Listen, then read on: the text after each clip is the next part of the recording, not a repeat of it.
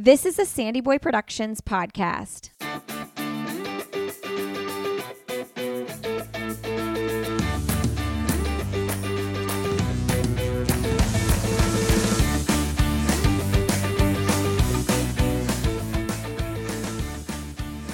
Hey, friends, welcome to I'll Have Another podcast with Lindsey Hein. I'm your host, Lindsey. Thanks for being here today.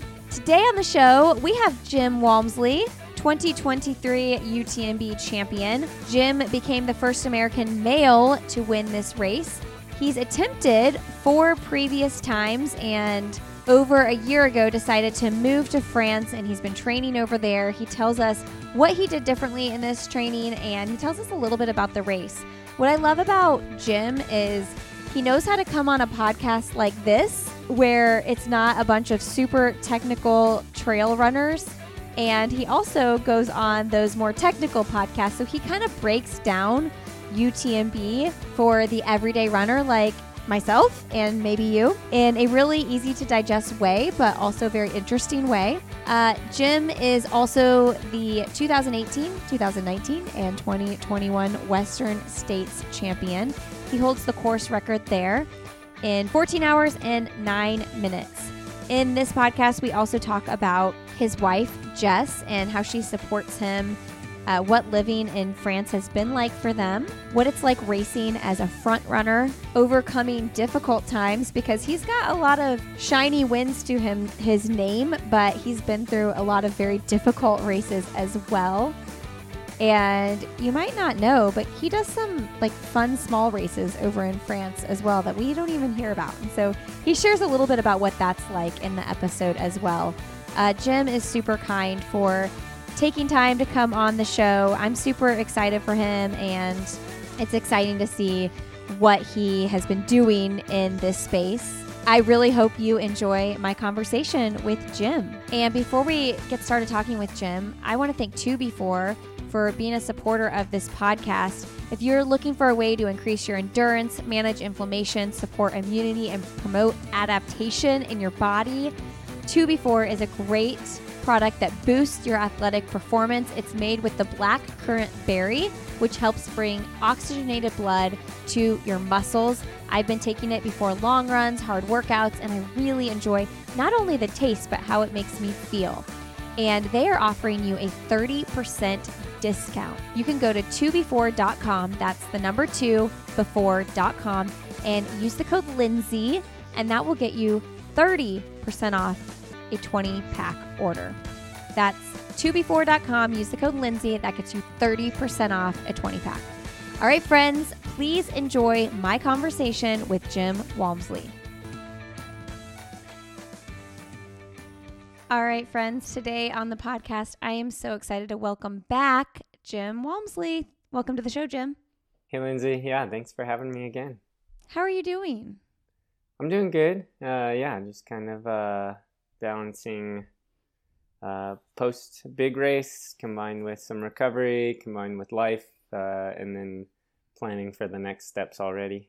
Well, the first place we have to start is an obvious big congratulations for winning UTMB. So, congratulations.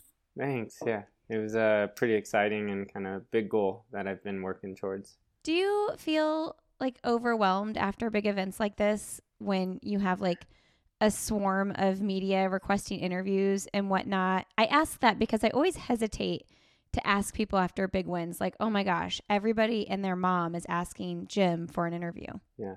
Yeah. Um, it definitely feels overwhelming, and you have people trying to contact you from all sorts of different avenues. Um, I think in years past, after Western states, I feel like my strategy has always been to just go camping in the mountains almost immediately and so I'm just out of service and it doesn't work. So, uh, but this year, um, France has better uh, cell service and internet connection, I guess.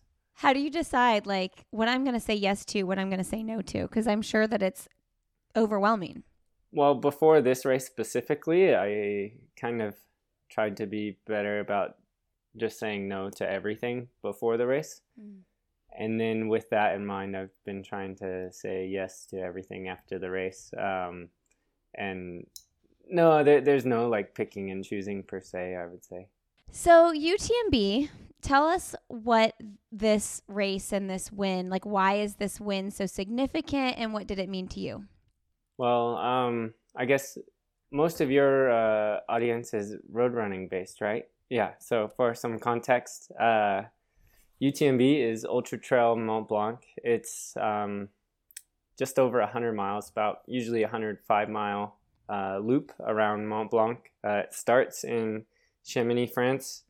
You run through uh, out of France into Italy. You run through Courmayeur, um, out the other side to Switzerland, and then you loop it back through Switzerland, uh, circumnavigating the whole mountain back into France, and you finish again in Chamonix, France. Um, I guess this year it took me 19 hours and 37 minutes to, to do the whole loop. And in years past, so this was my fifth attempt. Um, in years past, I've finished two and I've not finished two other um, attempts at this race. It has over 10,000 meters of up and down.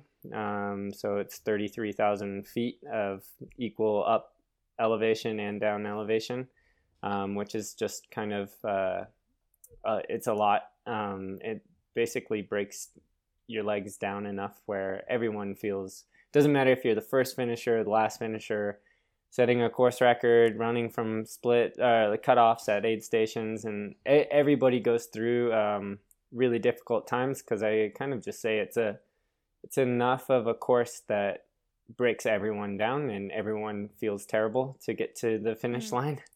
Um, and let's see, uh, it was its 20th year at this race. Um, and so uh, I've been working at it for about uh, five, six years um, to try to uh, do better here or at least make the podium, I guess. I've finished off the podium in fifth place and fourth place in the past.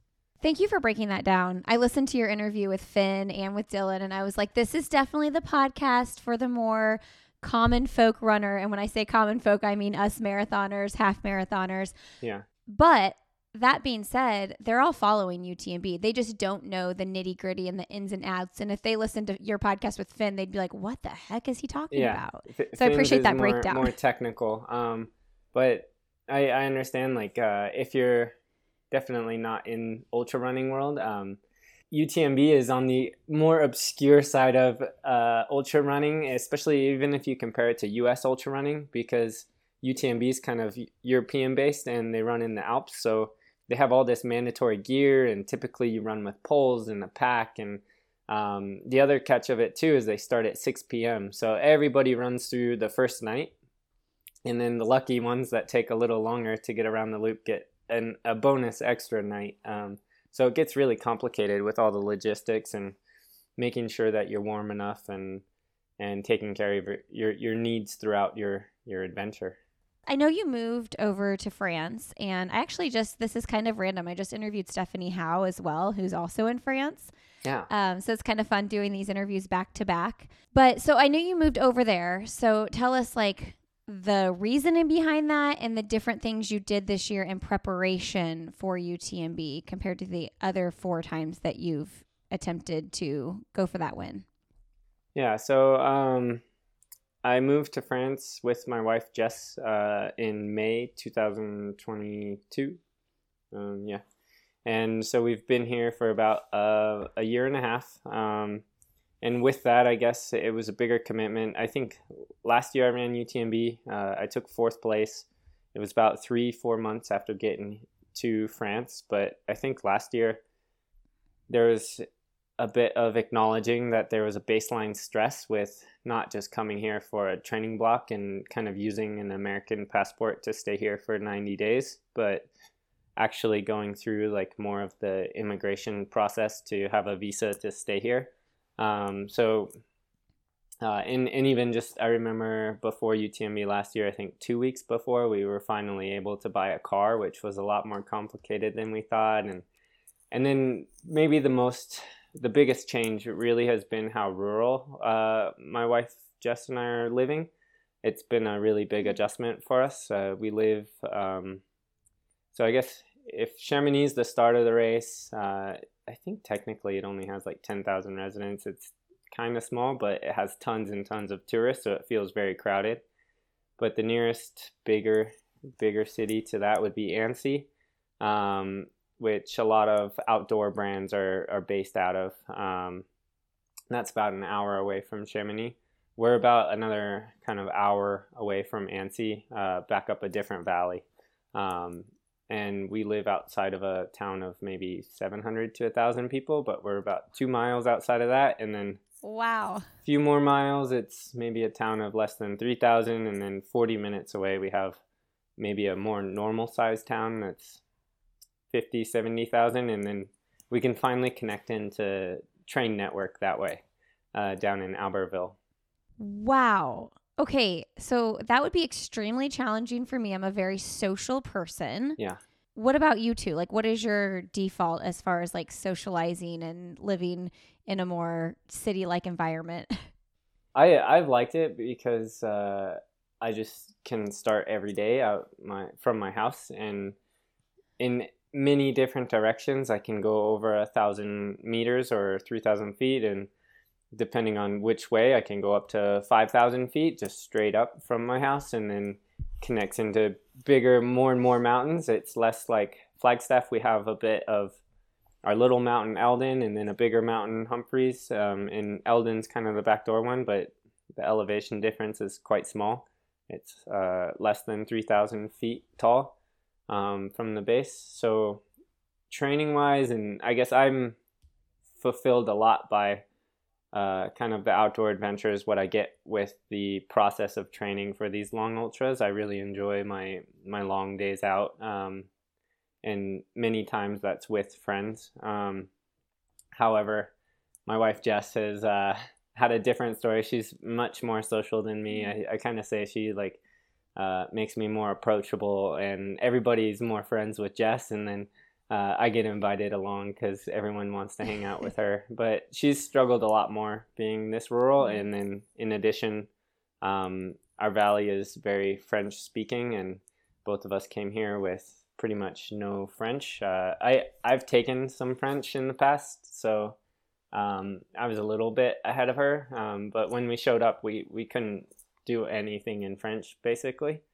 So between the language and um, being so rural, uh, it's been really difficult for her. But um, now, and I guess the other side of it, we haven't moved in over five years. Um, we've been in Flagstaff for quite some time, so just just moving is was a new hard thing for us, and then add in uh, moving countries, different language, very rural, all these things. Um, I think last year had a lot more uh, stress involved with all of that, but we've started to figure things out. We we have um, a bigger kind of network of friends now, and uh, we really like the little community we're here in uh, France. Um, but she definitely misses her friends back home, and kind of uh, her her she she has a really nice like girls running group in Flagstaff that she misses.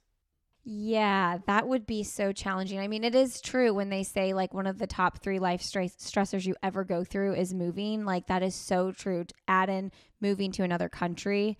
Um, so I can imagine even if you hoped it wouldn't take a toll on that race, that it took a toll on the race. Yeah. Um, yeah. To make matters more, yeah, we we got married like a month before we moved here too. so yeah. it was just like all, all which is also stressful. Oh yeah, yeah, it's like a beautiful time in your life, but it's still stressful. But at the same time, it's a really good, I guess, life growth thing to do. And we, we both look at it right now. And um, even though many times it's been hard, it's one of the best, like, personal growth things we could have done and really taken us outside of our comfort zone, um, which everybody's comfort zone is different and this and that. But um, th- this one's been challenging at times. And, um, but we're both very like happy and grateful that we we've tried to make uh, some uh, growth progress this way. So I have Jess as one of my talking points for the interview. So since we're already talking about her, let's talk about her. Yeah. Um, I know that I don't know. You tell me if sacrifice is the right word. That she's sacrificed a lot and like been a super huge support system for you and in this journey. Um, my f- friend Peter Bromka sent me a video of her. I think she was um, at an aid station for you at UTMB last year. It's like such a beautiful video. Um, when I told him I was interviewing you, he said, This is my favorite, one of my favorite post race videos with Jim. Um, so I would just love to hear you talk a little bit about her, like her career and also like what she's doing for you at this time in your career. Yeah. So, um, Jess and I met at an ultra race. We we definitely like kind of the long trail running stuff was a big thing in both of our lives when we met. Um, she is a in the U.S. She's a dental hygienist, so that's what she does in Flagstaff. However, she um, or I guess France doesn't have that position for people to work as dental hygienists. They have like dentists and dental assistants, but no like teeth cleaning people in between.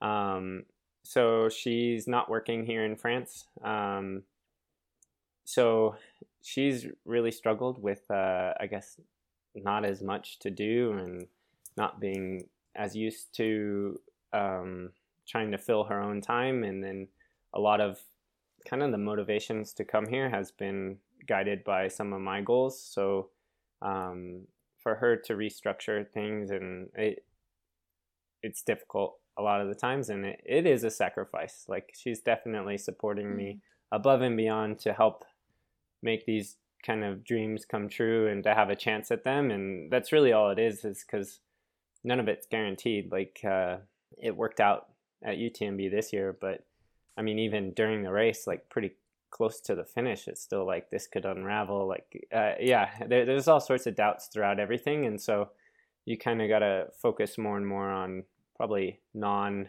race goal stuff mm-hmm. of what's motivating you to to be here and do things and um, I think a lot of that's been she's been able to explore Europe a bit more than me because I kind of bunker down um, here in our home of Aresh, um, but she's gotten to do more smaller trips with friends that have come over from the U.S. or friends that live in France. She's she's gone and done little bike trips, so that's helped. But um, yeah, uh, so we're we're trying to make some choices next year to go back to Flagstaff and spend some more time on uh, what will make her a bit more happy and us more well-rounded as a couple. Um, uh, so mm. next year we're making some choices towards that. Yeah, it's it's hard, but also like I don't know, when I imagine looking back, you'll say, oh, it was just a blip in this like yeah. long life that we have. But like in the moment, it feels very all encompassing for sure. Yeah. Last year definitely felt uh, slow at times. And it just like it, we've only been here for five months. It's not that long of a time, but then uh, she, yeah, she she just handles the being over here a bit different, and um, again, not having like these races that she has to like prepare for, um, I think is a big difference between like my motivation to to get out and do things where she can feel a little more lost with uh, kind of creating those goals. A quick break here to thank Previnex for supporting the podcast. If you are looking for an incredible joint health supplement, look no further than Joint Health Plus. They have natural anti inflammatory, clinically proven ingredients in the Joint Health Plus. The two ingredients that they are known for are NEM and Boswellia. This is a proprietary formula that provides the best joint protection and relief. You will notice an improvement on your joint stiffness and flexibility in 7 to 10 days, and this protects joint cartilage from breakdown during exercise. All right, so the great thing about Previnex is they have a 30 day money back guarantee. If you're not seeing results, they will refund you. And I have talked to so many runners who have seen incredible benefits from the Joint Health Plus. I take Joint Health Plus every day as well. This is premium quality stuff, and you can save 15% when you go to Previnex.com. Use the code ANOTHER, and that'll get you 15% off your order. They also have a great multivitamin and multivitamins for kids, as well as amazing vegan protein powder. Those are the products I use every day the protein powder, the joint health, and the multivitamin. Go to Previnex.com, use the code ANOTHER, and that'll get you 15% off your order. All right, friends, back to the show. So you mentioned, um, you know, the race this year feeling like, oh, it, it got down to like pretty close towards the end when you weren't sure, like, am I going to be able to do this or not? Can you talk about that a little bit? Like, you know, we don't have to get into like, if people want to hear the nitty nitty gritty, like we talked about, they can listen to Finn's podcast or Dylan's podcast. But can yeah. you just share a little bit more depth about the race? Yeah. So, um, kind of the the first half of the race is a bit standard. Um, you either get through it or you, you don't. A lot of people end up dropping the race in Courmayeur, which is, uh, I think, mentally, a lot of people see Courmayeur. It's your last chance to get an easy ride back home. Um, so, a telling point is kind of how you feel going through Courmayeur. So, you start at 6 p.m. in Chamonix, you get to Courmayeur at 2 a.m. It's middle of the night, it's been really quiet, it's cold outside um, but from Courmayeur to uh, basically sunrise, um, I would say I hit pretty low point. I was leading the race um, at that point, but then maybe like 100, 110k um, into the 170k route, uh, definitely started hitting a low moment um, in this patch. So the high point of the course is called Grand Col Ferret, um, where you cross from Italy to to Switzerland. Um, and basically, in many races in the past, I've hit low points there. I've been in the lead there before, and I've had it kind of spiral uh, and fall apart.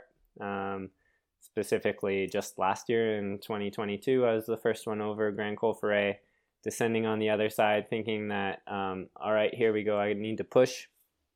And then, kind of, there's a basically a half marathon descent of just downhill trail and it's runnable at times, but you can also overcook yourself. So I think last year in 2022, I, I kind of overcooked myself there, trying to make a bigger gap on second place.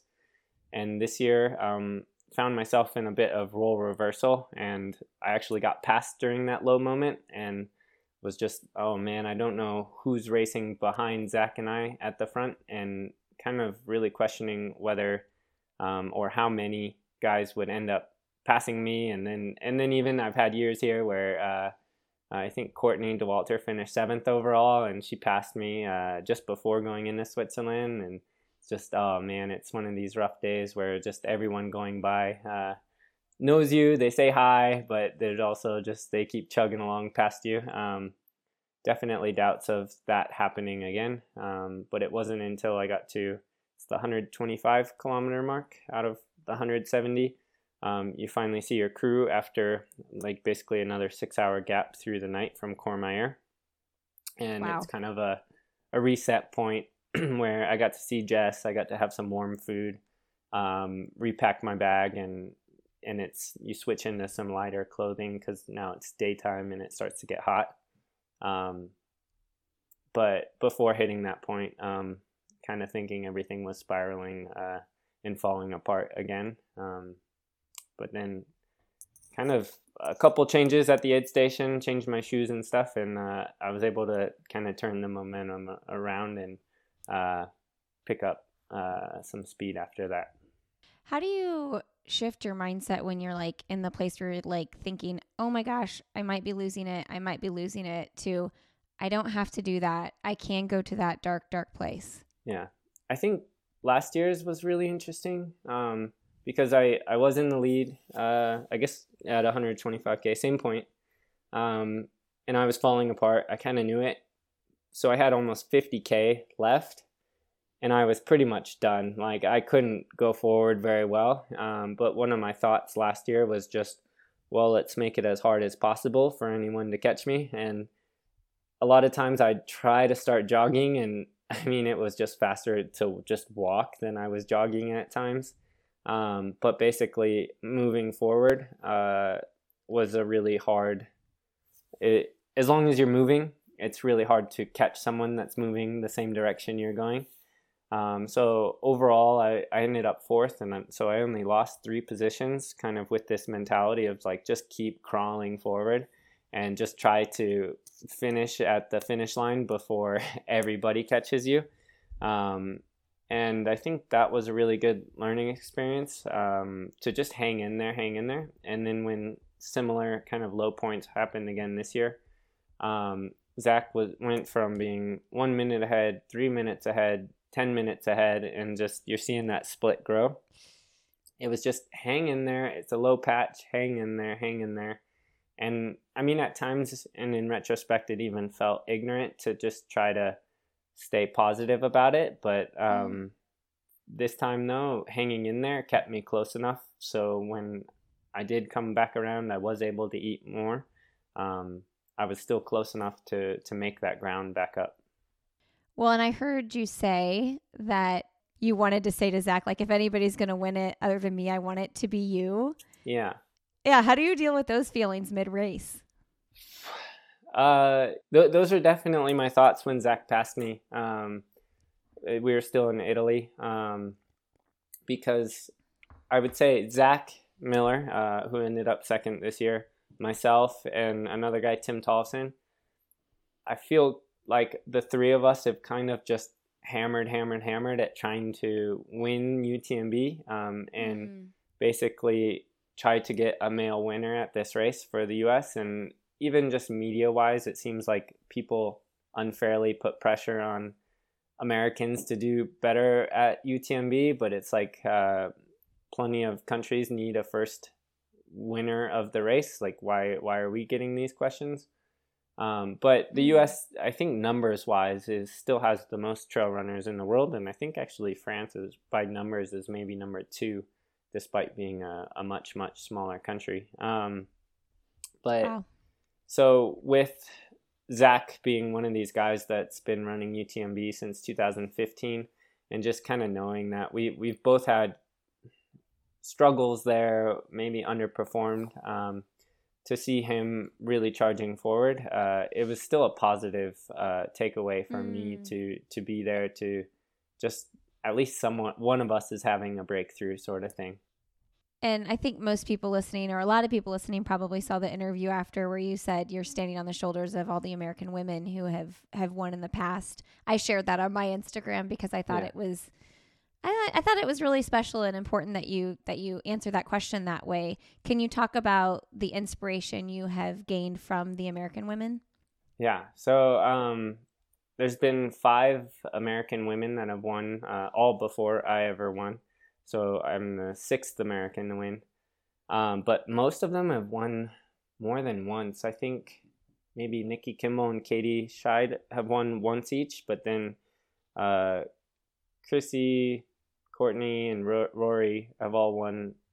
Uh, I guess Courtney now won three times, and then the other two two. But I mean, you start looking at the women's winners. Uh, the American women have just like kicked butt at this race. Um, again and again, uh, you can kind of count on uh, an American woman being quite competitive at this race, uh, and it's just always a a weird question because people say, well, why why don't we have an American man on the other side? And it's like, I, I don't know. We just have really strong women that are breaking through. And um, I mean, especially in recent years, I think Courtney's won like three of the last four UTMBs. So with Katie Schide filling in the other one. So um,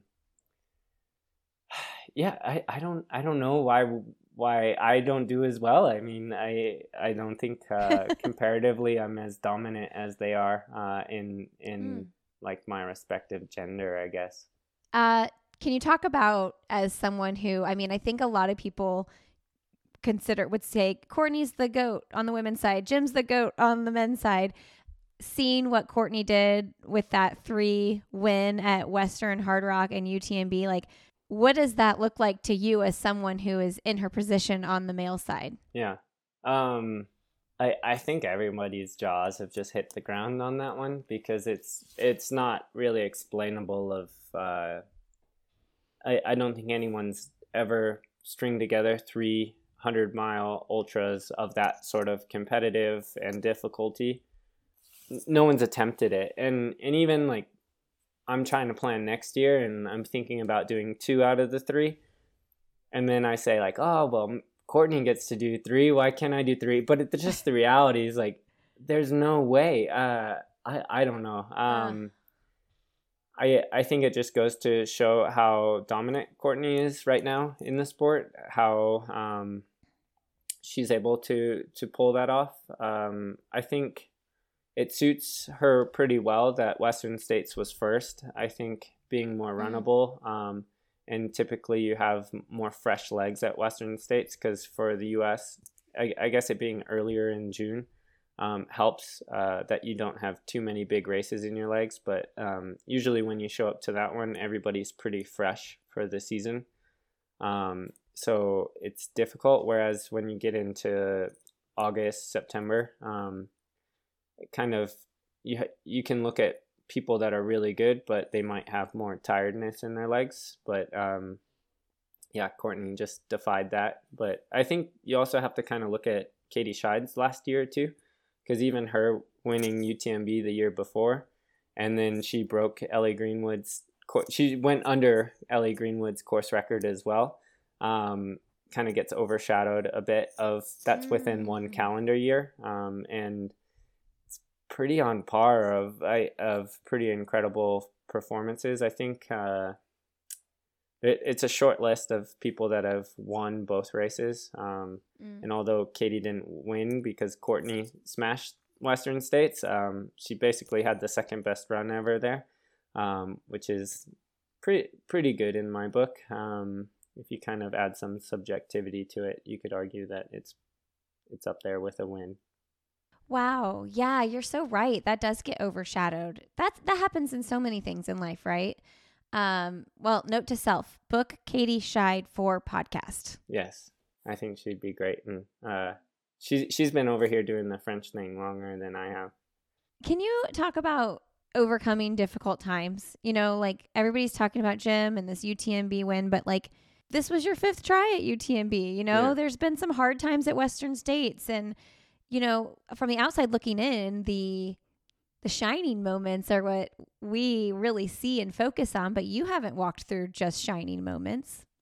Yeah. Um I don't know. I guess one of my bigger uh traits or skills has been just sticking to something and trying to adjust and learn because I would say I've approached UTMB this year very differently than when I did the race six years ago. Um,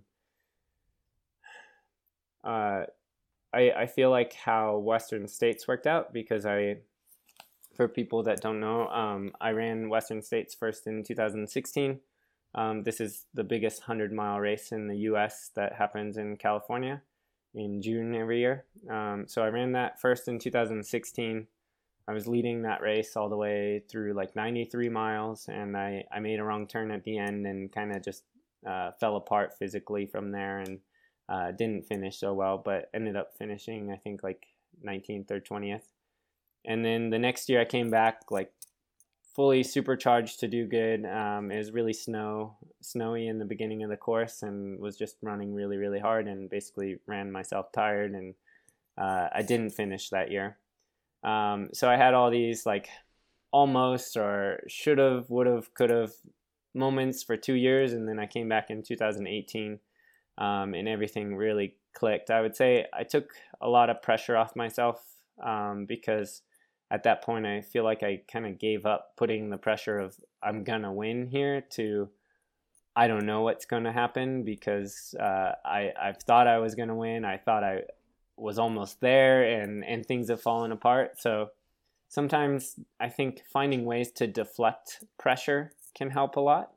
Um, I, I find the french are actually very good at doing that in a lot of ways. It's more culturally uh, acceptable in french culture whereas in the us i think we're more direct and more blunt which can come across as or just more honest in some ways. So just if you feel good enough that you can win, you just say like, yeah, I feel good enough to win today. And uh, a lot of maybe trying to be more reserved that way um, can help deflect some of the pressure even when you are feeling that good.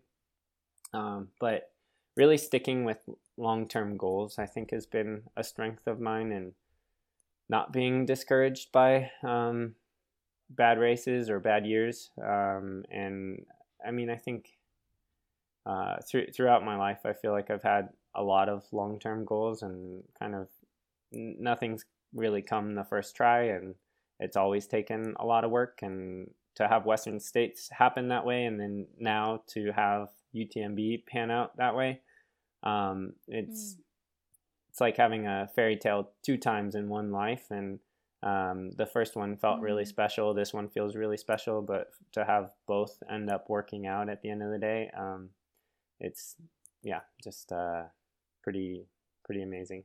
Like what now though? Like what now would make you just as excited to win or to conquer as winning Western yeah. States multiple times and winning UTMB?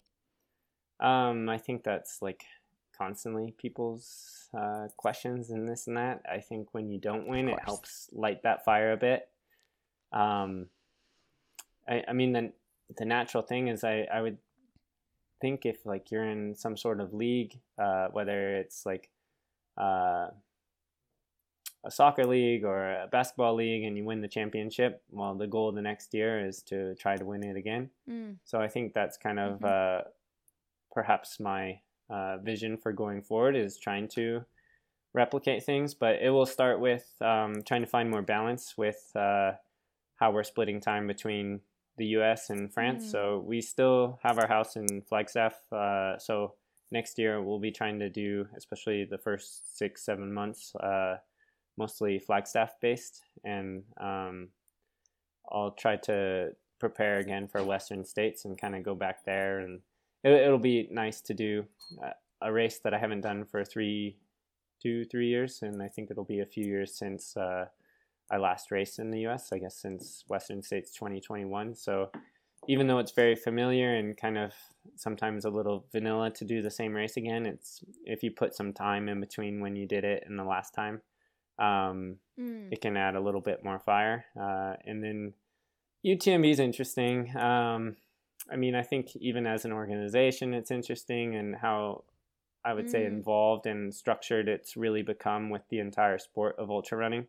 Um, there's pros and cons to it. Um, but for the most part, I would say I'm most motivated by the competition side of uh, the ultras and having some of that pressure with it um, is attracting to me. So I, I see myself um, trying to do both uh, in the future more. Um, but then, kind of the whole reason a lot of people do this sport is for adventure and kind of peaceful exploration and these like great grand adventures. Um, so it's hard to chase these competitive races when you've already done it and the adventure is not necessarily there uh, the same way. Where when you put on new races, um, sometimes it's more inspiring because it's just something new, a new place, or um, new challenges physically that you have to adjust to. So I, I think athletes have to evolve as they're going. All right, listen up. Lagoon Pillows. Oh my goodness. They are back to sponsor the podcast.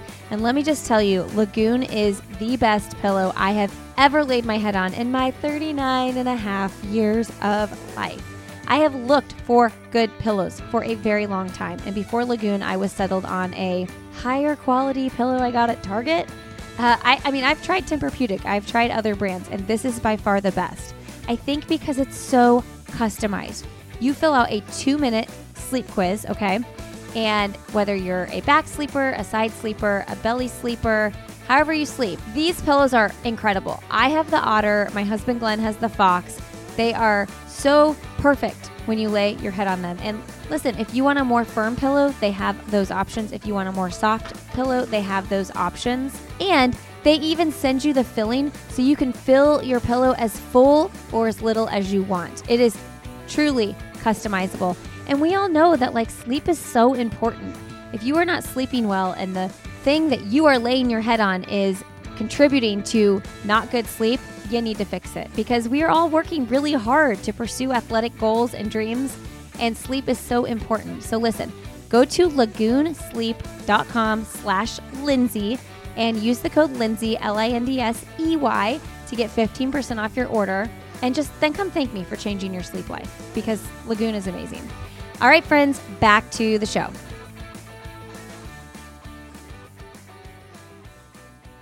Well, I know that like if I'm if I am understanding correctly, there's not like appearance fees and things like that. They don't like really are they not compensating athletes like you would well obviously like you would see in like a new york city marathon you know it's Yeah. crazy going from the roads to the trails because we all know that the big time pros on the roads are getting huge appearance fees just Yeah. to run the new york city marathon so maybe expand on that a little bit for people who don't understand the trail world about in that way Yeah, so marathoners will make um, a lot of times half or more of their annual salary just based off of showing up at a at the New York City Marathon and the Boston Marathon. Specifically, like even historically, people have blamed slow times for U.S. marathoning, based that Americans get paid a lot of money to stay at American races and they don't go to Berlin or Valencia to do just pancake flat fast races. Um, but that's because they're making a lot of money to to stay at these famous marathons in the U.S. However, in ultra running, um, I I think the professionalization of the sport is really um, coming into its own. Uh, it's not. I mean, 20 years ago, there were definitely less than five professional ultra runners. Um, even 10 years ago, probably five to 10, like not many.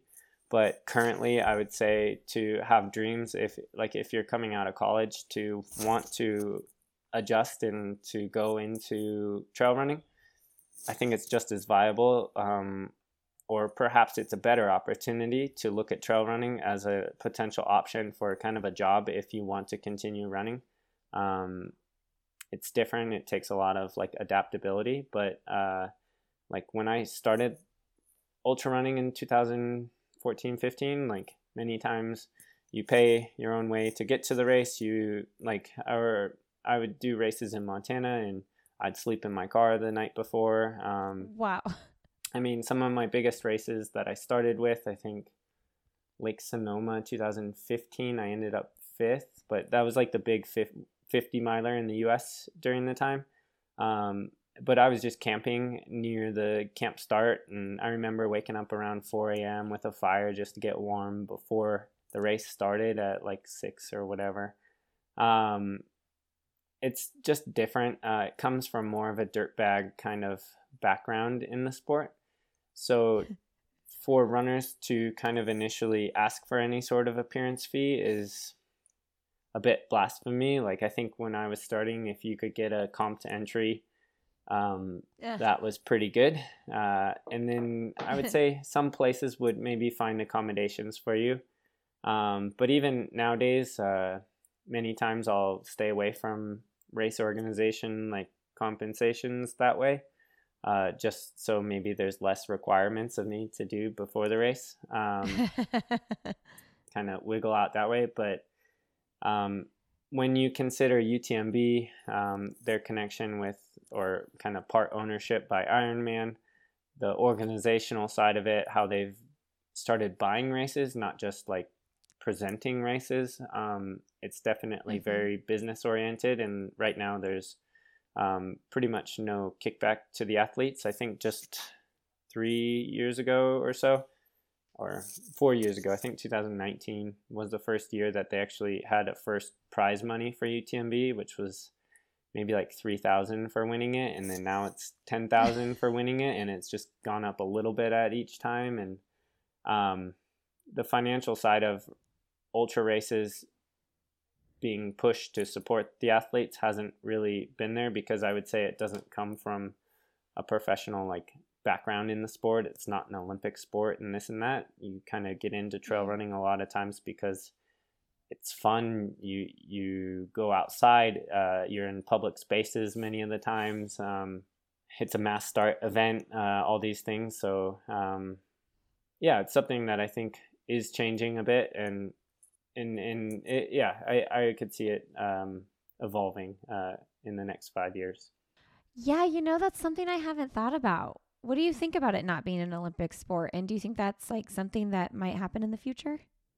Um, so I guess short answer is uh, I think the Olympics ruins a lot of sports, and I think uh, Mm. it would not be the best for the sport. Um, I think it'd be really hard to put Mm. on. However, if it was an Olympic sport, I would love it if it was um, give or take around 100k distance, but the country kind of got to design its own course based off of its own landscape.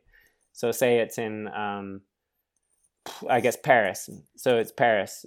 You're not in the Alps, but um, essentially the ultra is in Paris and it's some road ultra. It would be just this awful, uh, crazy thing, and you'd have a completely different requirements for the ultra runners that you'd have to select. Whereas if you're in um, a very mountainous area, you you could host a more traditional uh, UTMB sort of race.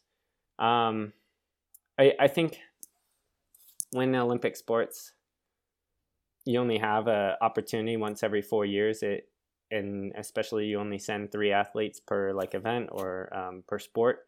It's really difficult to kind of make as healthy of a sport. Whereas when you look at I mean, I think every sport is trying to get better. Um, but when you look at more annual sports and sports with more like Grand Slams or majors that happen every single year and multiple times mm. per year, um, or say Grand Tours in cycling, it tends to be uh, a bit healthier with supporting more professional athletes. Um, I totally agree with you. That would be so challenging. okay, this is probably a, a boring, basic question, but I I you were signed up for Comrades, right? At one one year when it was canceled. What do you think about Comrades? Yeah. Um so I was kind of set aside 2020 and 2021 to do road ultra stuff uh, and it started in 2019 i guess. Because um, 2019 i first did uh, i guess it was my second attempt at a road 100k uh, so again things not really coming very easy. I actually did my first road 100k in 2015. It was one of my first like ultras ever, but I got invited to be on the US team to go to the Netherlands, which actually on the ultra teams, typically even for the US teams, you're paying your own way. Um, mm. They'll help with some things, but it's not fully funded like a track team. Um, but uh, I think I ran 705. Um, yeah, Camille Herron passed me in that race. I think mm. I passed her back, but uh, she I think she finished a couple minutes behind me. I'm pretty sure, or maybe she finished a couple minutes in front of me. I'm not. Yeah, but right around there, we were having a race. Uh, I think she did set an American record. To be fair, at that one, so she ran pretty good. But then fast forward uh-huh. to 2019, um, Hoka put on the first of two uh, mm.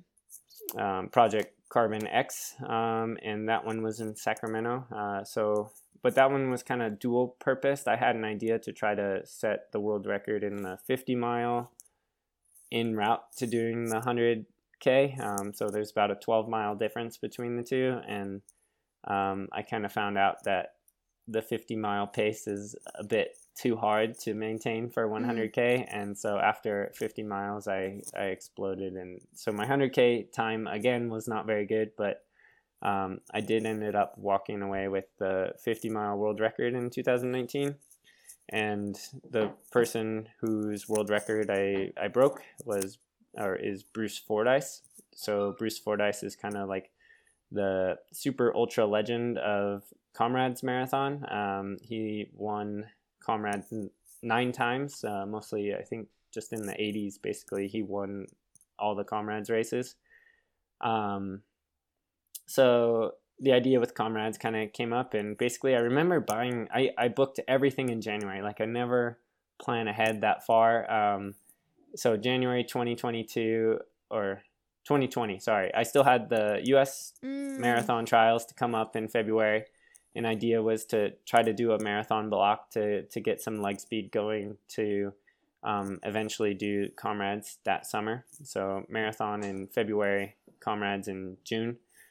Um, but and I booked everything for South Africa in January, and then uh, COVID hit, and uh, I felt like mentally I was dedicating the next year or two to more road ultra ideas. Um, and unfortunately that didn't work out with comrades but i ended up getting to try my third attempt at the road 100k um, and it went pretty good uh, so i ended up missing the world record by 11 seconds that day um, not too shabby but also there's just this finished on this long stretch on uh, basically a car racetrack and you could just see the the clock from really far away, mm. and you got to just kind of count the seconds as they went by and you missed the world record.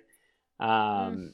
So I think it was a little suspenseful to watch, but uh, that one hurt a lot. And I think ultimately, though, I, I also learned that my passion in running is not really running further on the roads. Um, that was a, I would say, the marathon, and then followed up the next January by a, a road ultra was really hard on my body and I would say physically the training and stuff. Um, you're just really hitting a lot more systems that way. I think it's really stressful. Um, and ultimately, I'm not gaining as much joy through the training for Mm. road ultra stuff or, or even marathon training that I get from being in the mountains and um, going slower and hiking and uh, kind of exploring new places with views, uh, very big outdoor views, I would say.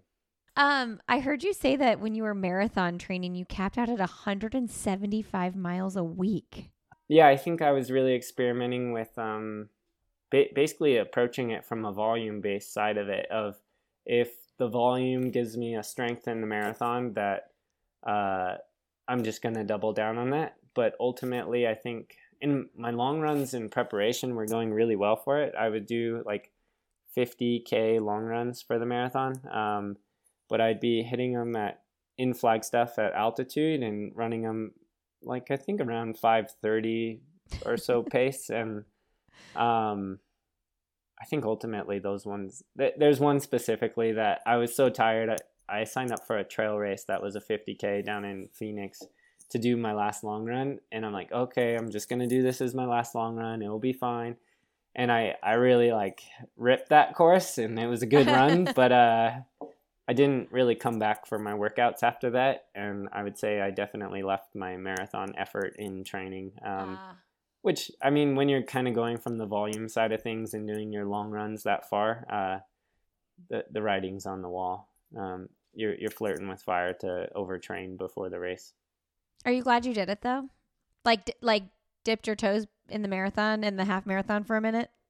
Not really. I, I could see myself going back for the half marathon. Um, I don't really have any desire to do the marathon. I like the half marathon because I found that I can train for an ultra and then with three weeks of just like basically two times a week, double workouts, uh, in two to three weeks, I can probably hit 80 to 90% of my capacity for a half, like a pretty good half marathon. And then I'm actually yet to run uh, a half marathon or marathon in a PEBA shoe yet.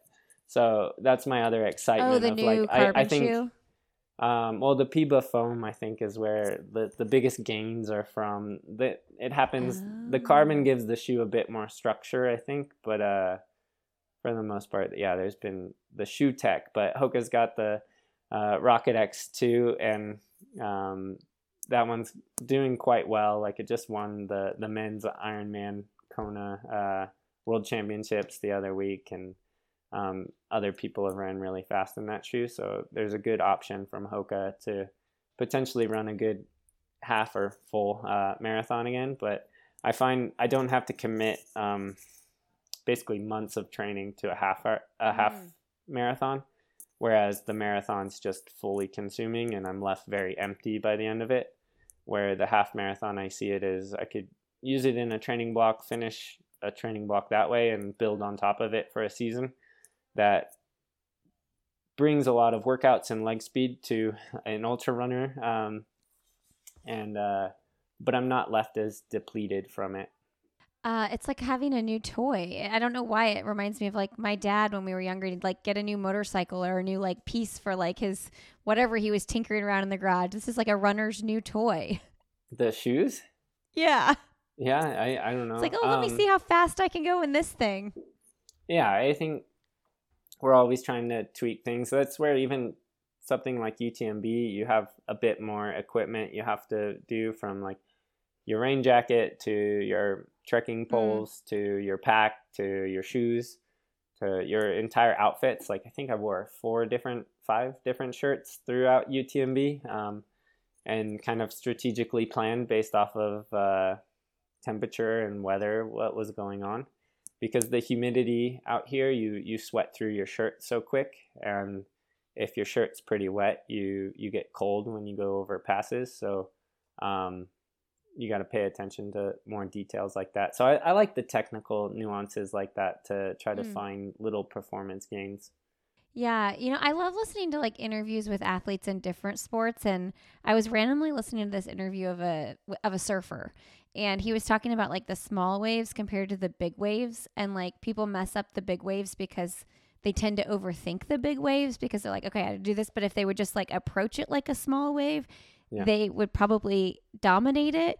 And I was like, how does that parallel to running? Do you think that parallels to like the ultra running compared to you going out and running the half marathon?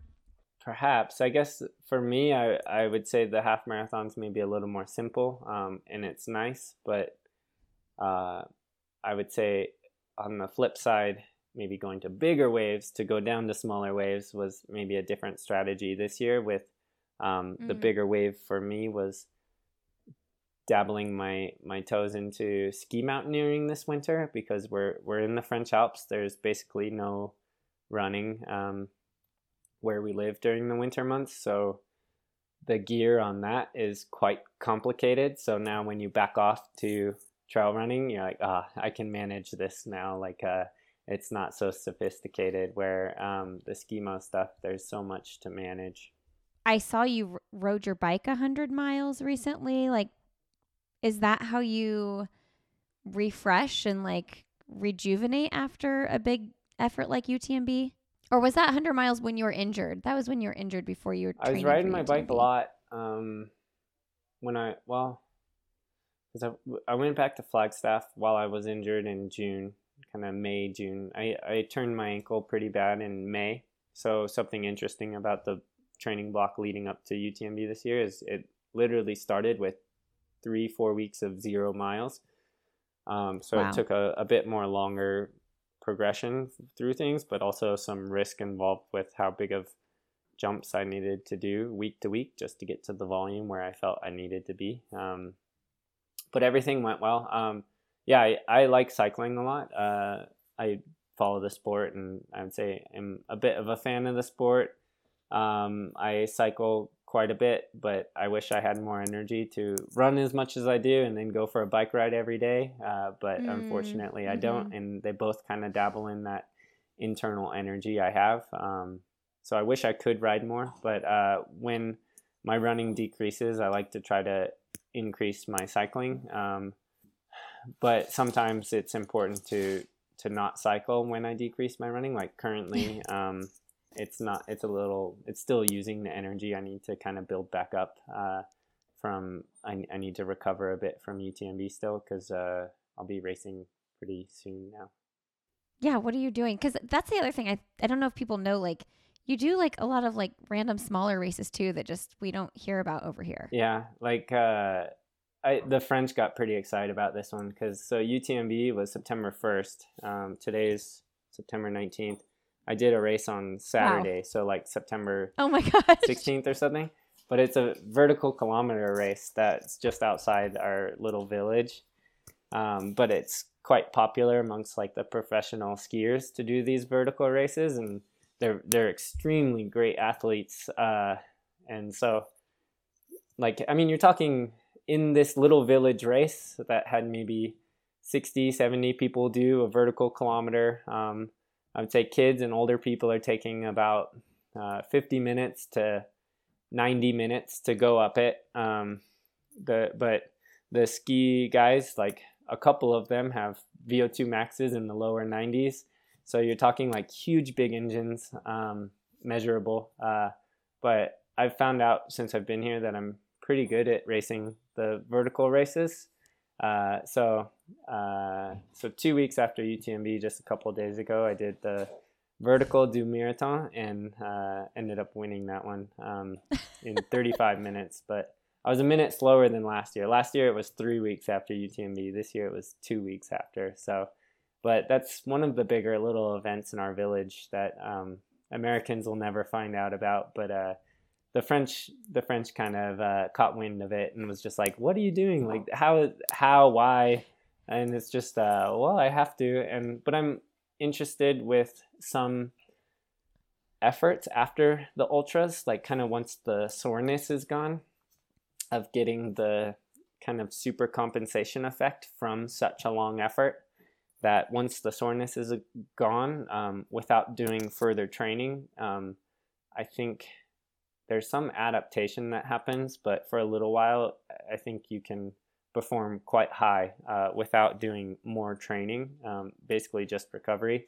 And I'm trying to experiment more with that. And so I guess in basically about two weeks from now, so four weeks after UTMB, I'm going to try to do um, Nice 100K uh, in the south of France, and we'll see how that goes. But uh, it'll be my first time kind of trying to figure that out. But you could also think of Courtney's whole summer a bit off of that because she doesn't have time in between Western States Hardrock UTMB to do full training blocks. She'll try to mm-hmm. recover, get healthy, address anything she needs, maybe get in what she can depending on the time in between. But she's not having um, the same sort of training blocks. So um, I think there's something to be said about kind of this big uh, physiological adaptation happening from such an ultra event like that. And uh, I think she must be quite in tune with how to do that pretty well because it worked out all right for her. Are you going to have a consultation with Courtney? yeah, I need to book one.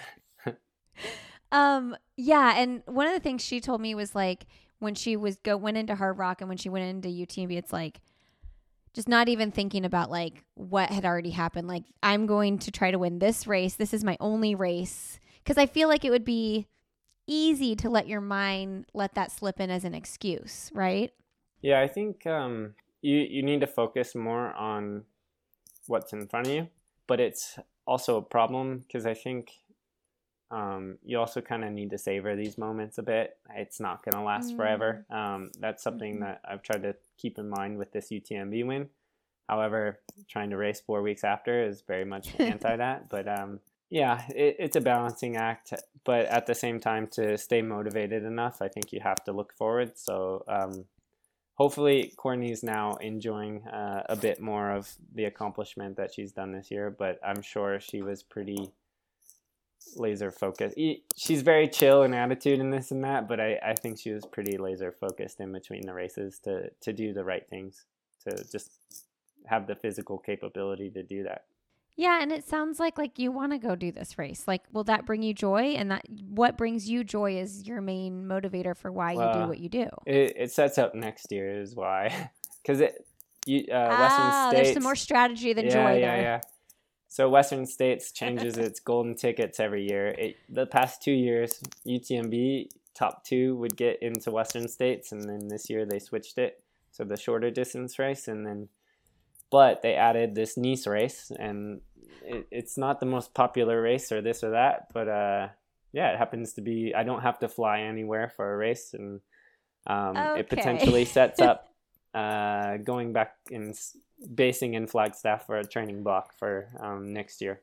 Okay, so I'm trying to be all like emotional and sweet and like, oh, it's joy, but no, it's like, no, I want my golden ticket, and this is a way to exactly. make that happen. yeah, pretty much. Will, but will there be joy too? Will there be joy too? Yeah, so the exciting part about this one is uh, once we leave for Nice next week, um, we're staying in the south a little bit for a couple days, but then we're going to Florence to meet up with some uh, some of our good friends from Flagstaff, and I'm going on a bike trip. So uh, I'm not going to oh, nice. run. There's no running shoes, and uh, I'm going to try not nice. to run for a few weeks, and just uh, not, then I'm going to bike and and enjoy that. But we're going to try to ride on some of the the white roads of uh, southern Italy. How do you feel going into these big races, especially now that you've also won UTMB and you were already kind of a target person like Jim? Oh, he's like you know, top contender, expected to win. How does that feel to be the person that's like the target?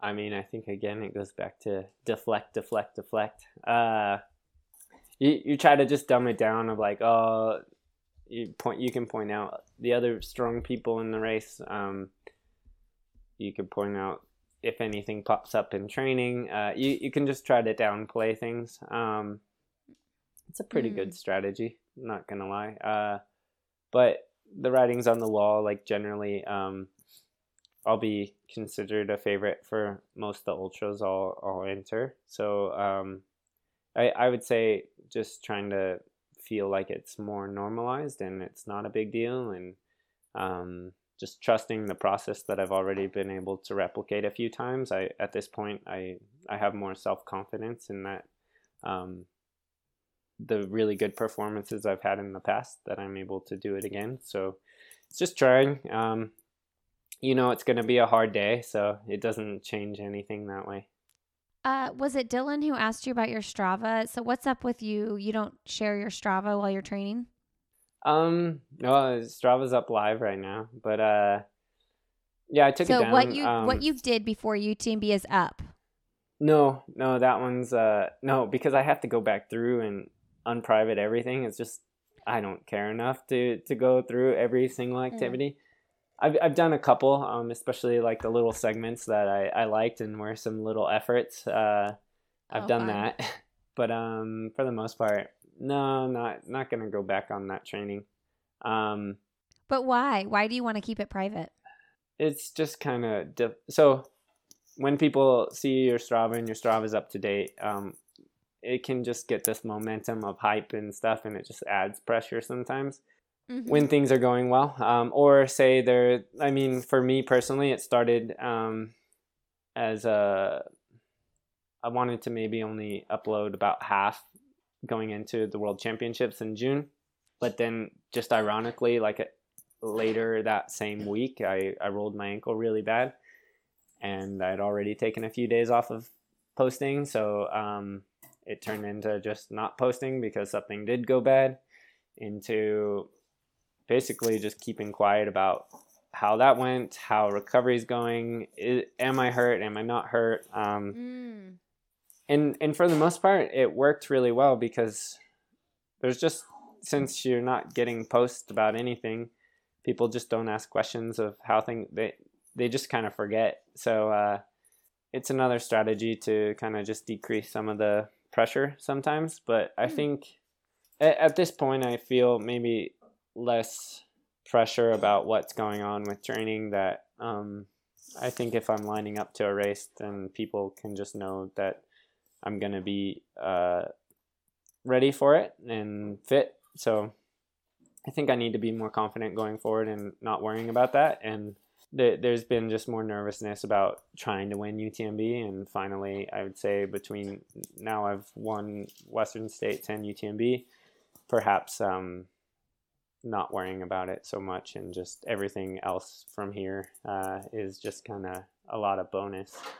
Um, but hopefully, more bonuses to come. I don't know.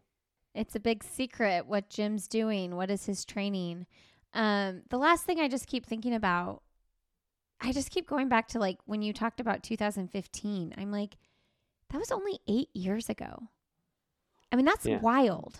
Yeah, but I would say most people start the ultra running and ultra trail stuff when they're adults. So, um, it's not really a kid sport for 10 year olds to go run UTMB Mhm. and like get into it. And by the time they're 20, they're going to be winning it. Um, I would say it's Right. more of a late age sport, which makes it a bit interesting and different than most sports. And I'm not sure it's the best thing for kids to be doing the ultra distance. And I think you can learn all the skills doing different sports or different disciplines. Um, and kind of a more well rounded background will probably serve better in accomplishing things as hard as UTMB. Yeah. I mean, you're only 33. So when we say eight years, I mean, you were only 25, but just like thinking about the trajectory of what happened in those eight years, like Yeah. the fact that just eight years ago you were like trying to get a sponsor, you know, and I'm sure all those sponsors are laughing now, like, oh, well, we should have should have Yeah. talked to Jim back then. Like I couldn't get free shoes in 2015. Yeah. 2015. Yeah. Um, I think that that's just a really cool thing for people to think about, though, because we all have whatever our big dreams are, and it's like, okay, so much can happen in eight years' time. But, but, but, but, not only are you like super talented, you have a work ethic that I don't, what, like 0.5 percent of the population would be willing to do. I don't know. So, um, I guess my last question is like, where does your work ethic come from? I don't know. I mean, I think I have like older parents uh, in their like mid 70s or so. So perhaps it's kind of just comes from an older generational thing. But I mean, I, I think it's strange even coming so far to win UTMB because like um, pretty normal rural uh, suburb America in Phoenix, Arizona, running air conditioning, like sidewalks everywhere, just straight square streets. Um, uh huh flat roads. It's kind of one of the last places you'd think a kid from from Phoenix would would be able to transition to doing something like UTMB successfully. So um, I don't know. I think I'm really motivated by things that don't come that easily and um, working towards them. Uh, I think it's interesting to me and kind of um, yeah, some ignorant self belief uh, goes a long way. Mm, I love that. Jim Walmsley, thank you so much. Yeah, thanks so much for having me again. Thanks so much for being here today, everybody. Thank you, Jim, for coming on the podcast. You can follow Jim on Instagram. He is Walmsley Runs over there. You can follow me. I am Lindsey Hein626. Learn more about this podcast and all the shows in our network at sandyboyproductions.com. Thanks so much for being here, and we will see you next week on I'll Have Another.